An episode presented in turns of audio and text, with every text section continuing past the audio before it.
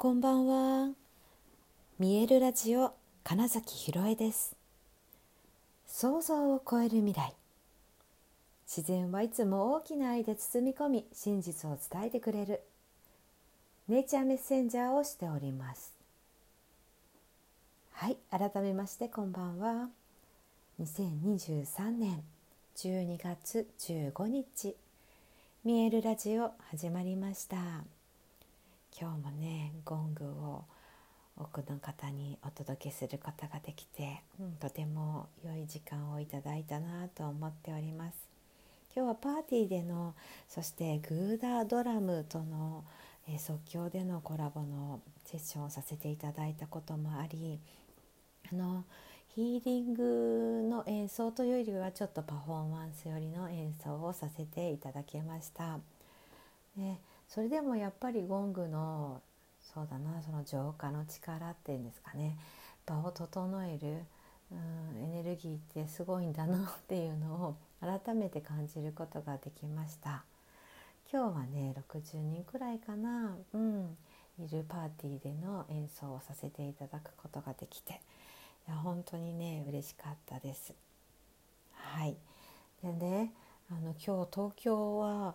風が強いわ、気温は高いわって不思議なね夜なんです。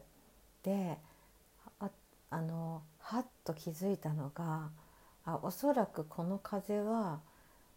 龍だっていう感覚がすごくあったんですよ。ニケさんのお散歩に出た時にね。でゴング本当にね、龍との共鳴が強くてですね、しかも今日そのグーダードラムのねダニーロさんが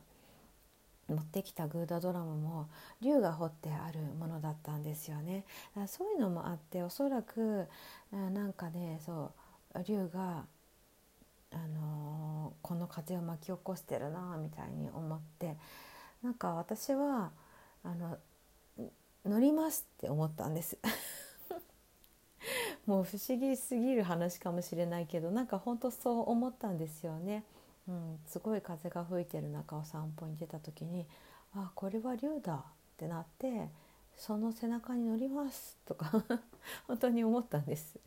はい。なのでね、もしかしていつかこれを聞き直した時に、そうそう、あの日に龍に乗るって決めたんだよっていう、なんか自分の記録も込みでね、ちょっとそんなお話をしてみました。はい。今日は実は全然違う話をしようと思ってたんだけどそういえばゴングすごい気持ちよく演奏させていただいたなっていうのを思い出して、話してたんですけれども、ですね、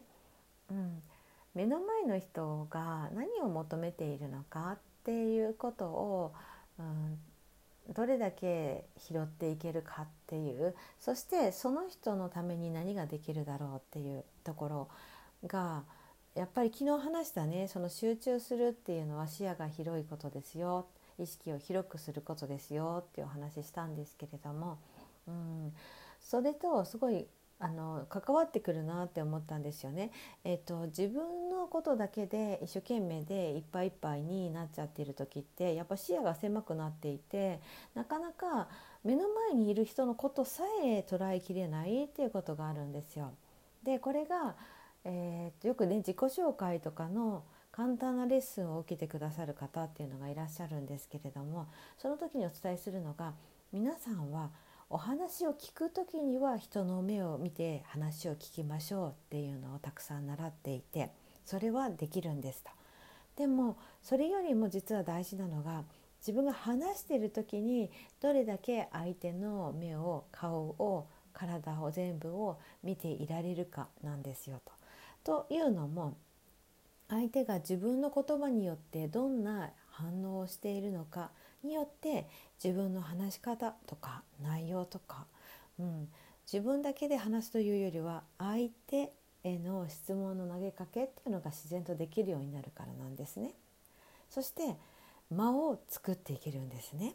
はい。でもそれをやれるっていうのは、実は余裕がないとダメでそう、自分が力みすぎていると、それってなかなかできないことなんですよ。なのでとてもリラックスした状態で相手が今どういう状態かなっていうのをまず捉えて、それからお話しすると自然とね、その人が何が今欲しいことなのかなっていうのにも気づきやすくなります。そして、その人が今求めているものをお渡しすることができたら、とても喜んでもらえて自分も嬉しいですよね。よくね、セールスの話で出てくるのが、例えば今砂漠でとても喉が渇いてる人がいると。でその人にどんなに自分が作った美味しいどら焼きがあったとしても、おそらくその人は水をくださいっていういい感じですよね。そうなんですよ。だからどんなにいいものであっても相手が求めてないことを渡すっていうことは、結局全くコミュニケーションとしても成り立ってないよと。ただ自分のその商品をとかサービスをみたいな時になると、皆さんやっぱり売り込みに行っちゃう。とってもいいんでって言っちゃう。でももちろんそれは当たり前なんですよ。いいものじゃないものを人に渡すっておかしいでしょ、そもそもっていう意味では。必ずいいものであるからこそ、そうじゃなくて相手が何を求めているのか。さっきの砂漠の人だったら、お水が欲しいわけですね。喉が渇いている。で、じゃあお水をあげた方がいいんですよ、まずはね。そしてそこで喜んでもらえて、ふーと落ち着いたところで、お腹は空いてませんかって聞けばいいんですよね。で、空いてないって言ったら、わかりましたって言って、何か他に困ってることありませんかですね。はい。で、もしそこでお腹を空いてますって言ったら、あ、それはちょうどよかった。私とっても美味しいどら焼き持ってるんですよって渡せばいいです。そしたらまた喜んでもらえますよね。